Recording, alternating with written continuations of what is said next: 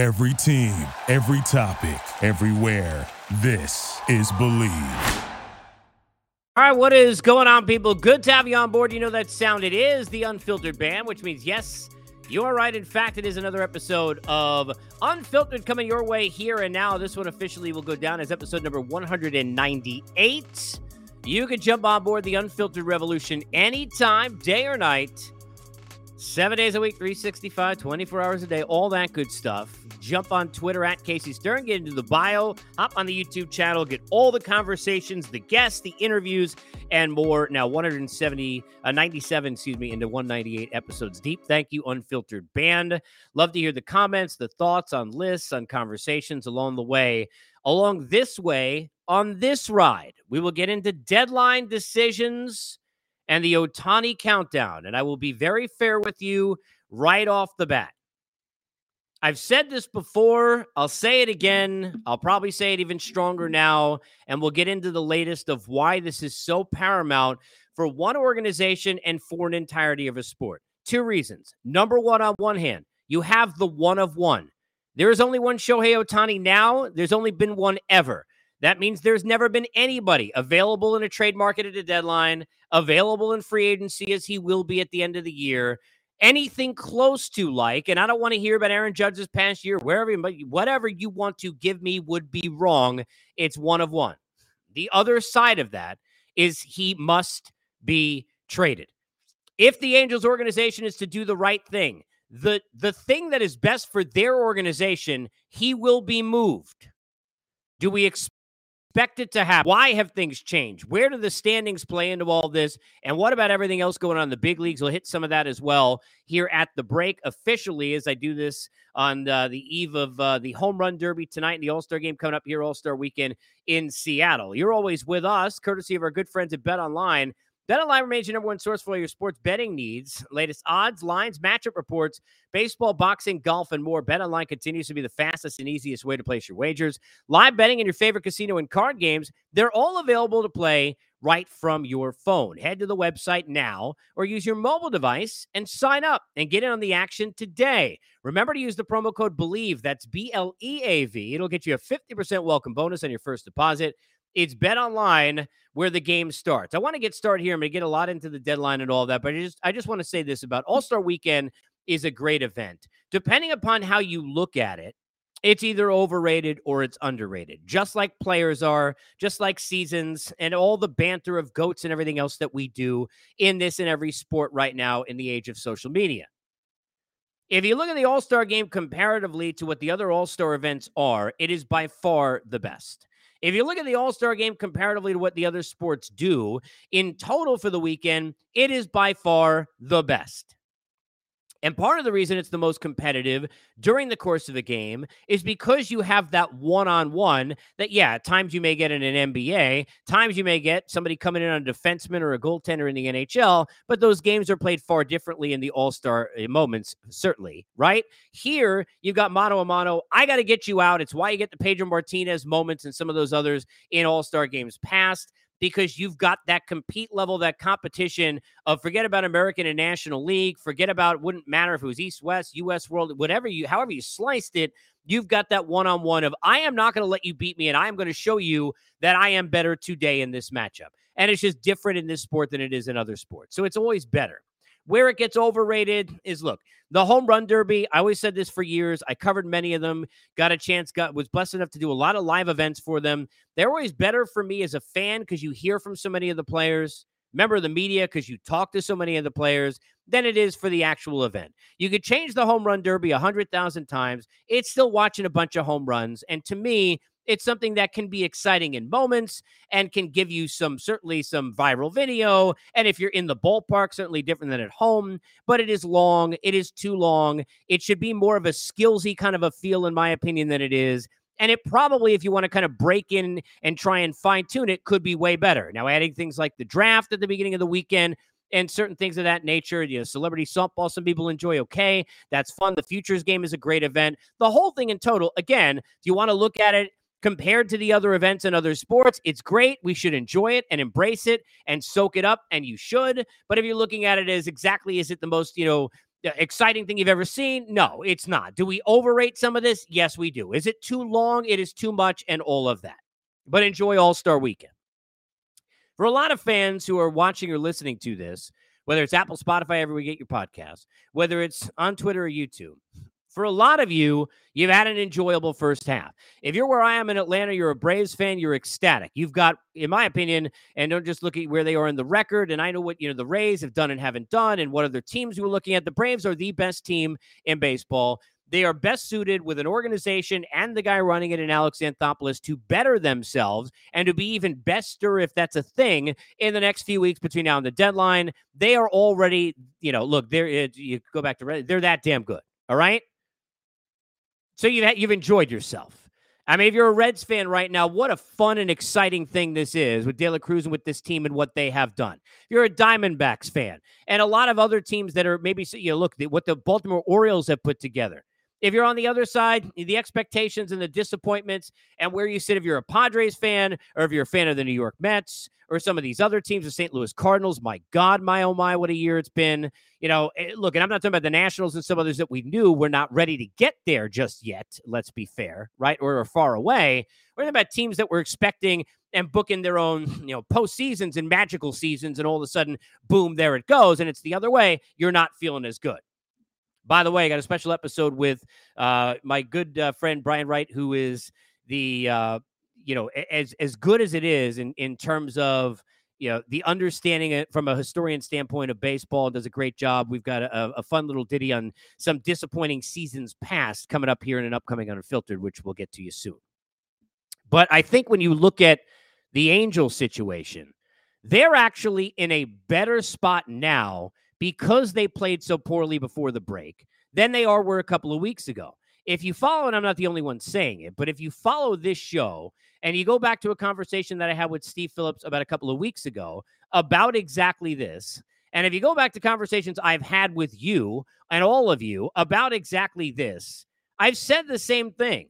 That even when the Angels were sitting there 5-6 games over 500 and, in a wild card spot or a half a game out or, up a half a game and 4.5 out of the division, and they were in those kind of, places when Trout was healthy and Otani was, doing great, and it's going back 4 or 5 weeks ago, that was the worst thing that could have happened for the Angels, because then even more so, Artie Moreno was never, and I mean never, ever going to trade Shohei Otani. Right? He already probably not going to do it, and we'll get into why that's not a good decision and why it's a massive mistake, and it is. Easy for me to say, I get it. Easy for you to say, I get it, but let's say it, massive mistake. But where they were, because they were kind of just above the muffin tops, as I like to say, and in a position where we know they're not going to win the World Series. They're most likely not going to win the division. But at the same time, we also know Trout's got 11 career at-bats in a postseason way back when, where he won 98 games and they were gone in 3 days to the Royals, where we know you got Otani done at the end of the year, where you got to make those dollars, where you got to get, all those games down the stretch of the season and the sponsorships and the viewership and all of that. Forget about for the baseball, but if you're Artie Moreno and Perry Minasian, if you're the Angels, right? That was a situation that was, to me, the worst, because they weren't great enough for it to be a no-brainer that obviously you got to make one run with Otani in the playoffs, get him in the postseason. Forget about for baseball fans, but for the Angel fans, most importantly. But they weren't bad enough for you to feel like, okay, now everyone's going to make it understandable why we move this player. Angels lose 5 in a row going into the break. They're 45-46. 7 games out of first place. They lost 9 out of 10. If you're looking at the wild card situation and where they are right now, the Angels sit there at 5 out. They got the Yankees, Red Sox, and Mariners all ahead of them, of course, trailing the Orioles, Astros, and Jays, who are in those positions, and the Twins tied right with them as well. 9 out of 10 losses, 5 in a row. You have no Trout with the hamate.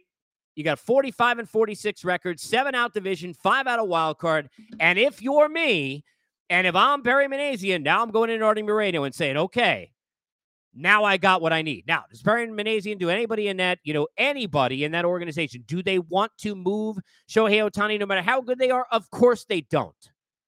But if you're the GM of that team, it's the right thing to do. And the only way you're going to sell that to any owner, and all owners be crazy, But any crazy owner who's sitting there saying, I can't do this. I mean, how many ownerships we've seen? I mean, I've talked to so many GMs over the days. And by the way, for teams you wouldn't even think like were that good. I remember talking in the way back machine to like Jack Sorensen, who didn't want to move Raul Ibanez at the time because of what he meant to the franchise, even though that was a cheapy rental. The Ruben Amaro Phillies in that situation and why they kept, and I love J-Roll, but J-Roll and Utley and Howard and didn't break things up after 5 division titles and 2 World Series appearances and didn't realize that was it for them. And then people who got on the Royals and Dayton Moore and that group at the time when they didn't move Hosmer, didn't move Moustakas and took another shot. And people got on the Giants when, you know, Bruce Bochy wanted to make one more run with his guys. Well, guess what? All of those were way more explainable than not moving Shohei Otani. You got a one-on-one dude at the pinnacle of his career, at the pinnacle of what he can do. You got teams who are sitting there saying and itching, I got a chance to sell this guy on what we're about before free agency. Dodgers, Yankees, Mets, Padres, Giants, Mariners, and if you want to throw somebody else in there, and I don't know if you do. You got teams that even can't afford Otani who maybe are sitting there saying, well, maybe I'll place a call on the guy because I'm loaded with prospects. I'm never going to be in this spot again, and I got a chance to go win a World Series. Maybe take a shot. You know, if I got plenty of prospects and I don't care about it and I'm not using money to bring the guy in and I'm not worried about that, well, maybe I could find a way to get it done. Do I think about it Atlanta? Do I think about it Tampa Bay? And I look at people can say no, and I know, but you never say no when it's Shohei Otani. That's like, I would do anything for love, but I won't do that was the Meatloaf song, right?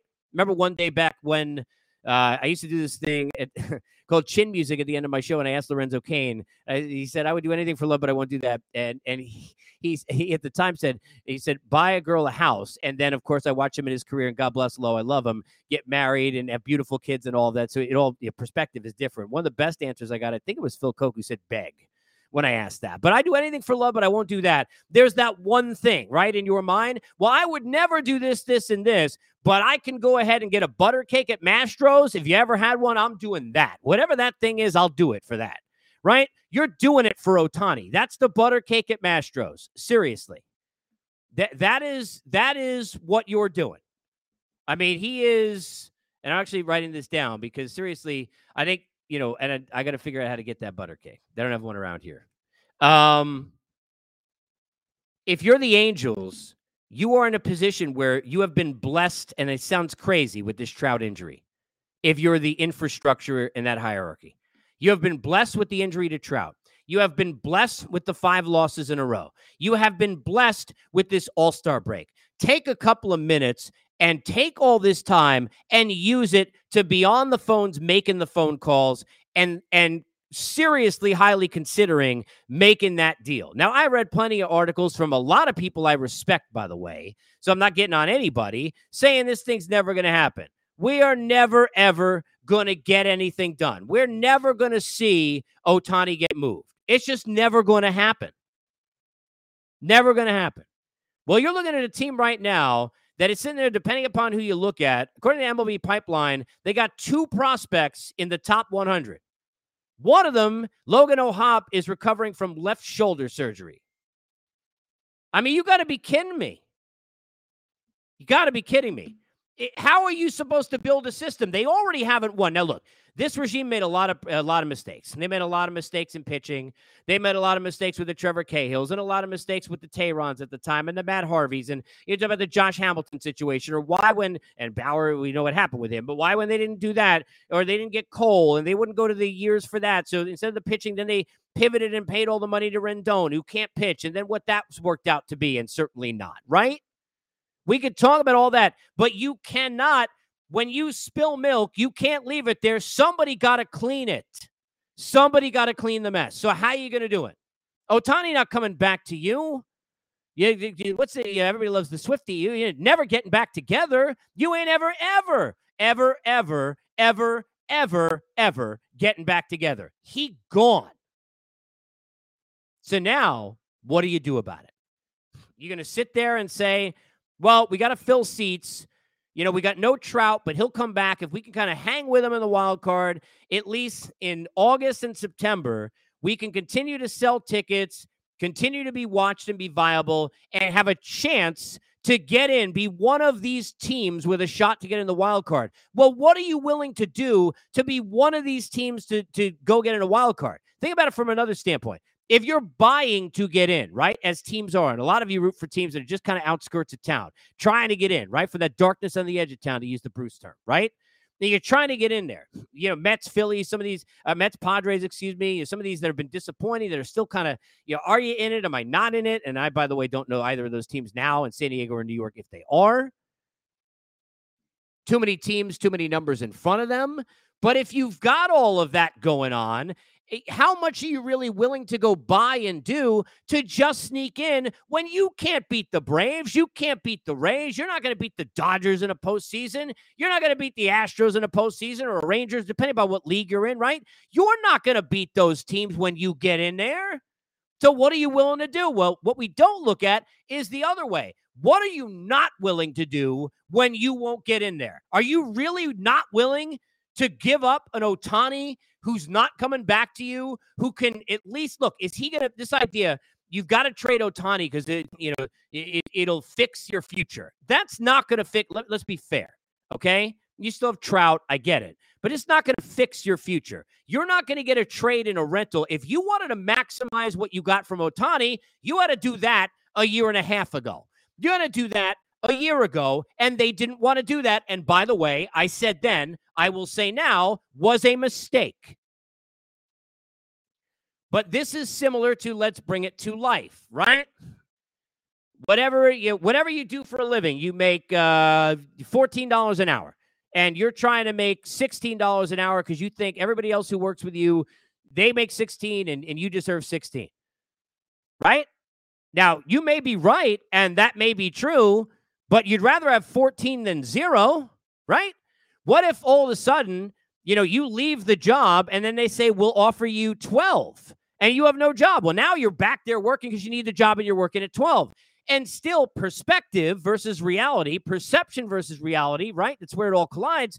I need to get something. I need to do something. Well, here are the Angels. You got a chance to get a lot of something for a rental, because you look at Otani and what he does and delivers in both sides of what he adds to your team. You look at Otani and the standpoint of what teams will be trying to do in terms of not only bringing him in for their run the rest of the way, but selling him on staying versus either A, going out to free agency, or B, you know, choosing that team in free agency. You're going to have a big leg up, and we've seen that work. Where, look, you know, Arenado spent some time with the Cardinals. He's like, no, I don't need to opt that. I'll be here forever, right? We're going to have situations, and there's all kinds of different scenarios like that, even where rentals have said, I'll stay. We've had situations where guys have been traded from teams at deadlines who are done at the end of the year, and they've said to the team, keep my locker, I'll be right back. They're not even mad. I mean, if you get a player who's got a relationship with an organization and believes in what you're about and what you're doing, they're certainly higher likely. You know, a meeting is a meeting. Meetings with agents, meetings with, you know, guys at winter meetings, you know, or, you know, in free agency, wherever, at some hotel, or they come down to you and they meet on your lawn and they fly you in a private jet somewhere. All that's great. And you get wooed, and that's fantastic to get the woo. But at the end of the day, when you sit there and you're seeing it in front of you, you got a way better shot. And the Angels got a way better shot, certainly now, to get a lot more for Otani. And whatever team goes and gets Otani has a way better shot to keep him in free agency and to have him come back if they can sell them, go on a run with him, give him the postseason, give him those moments, and start to lay that foundation and that relationship. Are the Angels going to get their franchise changed by trading Shohei Otani? No. They're not going to have their franchise changed by trading Shohei Otani. But they can have it much better improved. They can have that path laid out. They can begin that path. Where have they even begun that path? Are we going to sit here and pretend Otani's coming back? He's not. Are we going to pretend that just because Mike Trout is amazing and he's a no-doubt Hall of Famer, that's going to be enough? It's not enough. We already know in his career he's got 11 postseason at-bats, people. It ain't enough. This is the time. The Angels have got to. They must trade the buttercake. They must trade Otani. They must make that move. They were given a gift with that Trout injury. They were given a gift with that losing skid. Now we'll see what they do with it. Episode 198 in the books. Unfiltered is always brought to us and to you by our good friends at BetOnline. Thank you for listening to Believe. You can show support to your host by subscribing to the show and giving us a 5-star rating on your preferred platform. Check us out at Believe.com and search for BLEAV on YouTube.